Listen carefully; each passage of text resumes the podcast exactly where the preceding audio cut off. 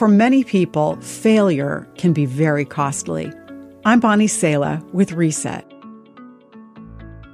A social worker at a domestic abuse shelter shared heartbreaking stories of women who lived in constant fear of making even the most minor mistakes. They'd endured severe mistreatment over everyday accidents like burnt food or simple spills.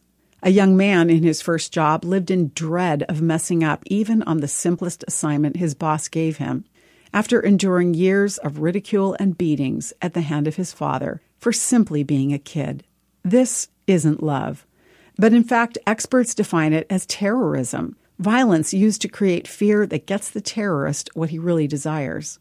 In stark contrast, the Bible talks about the effect of real love.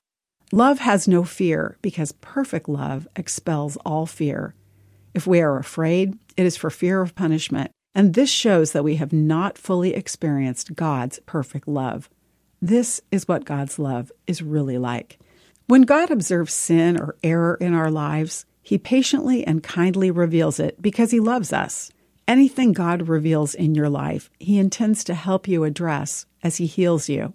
He cares for us like a gentle shepherd caring for his sheep. He doesn't want us bruised and battered when we go astray.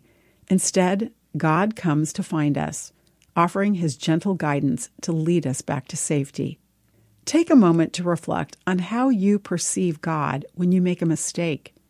Do you imagine Him instantly angry with you? Or do you see Him as understanding, patiently waiting to guide you back into His arms? I'm Bonnie Sala with Reset. To read, share, or hear this again, or to find more resources like this, visit guidelines.org.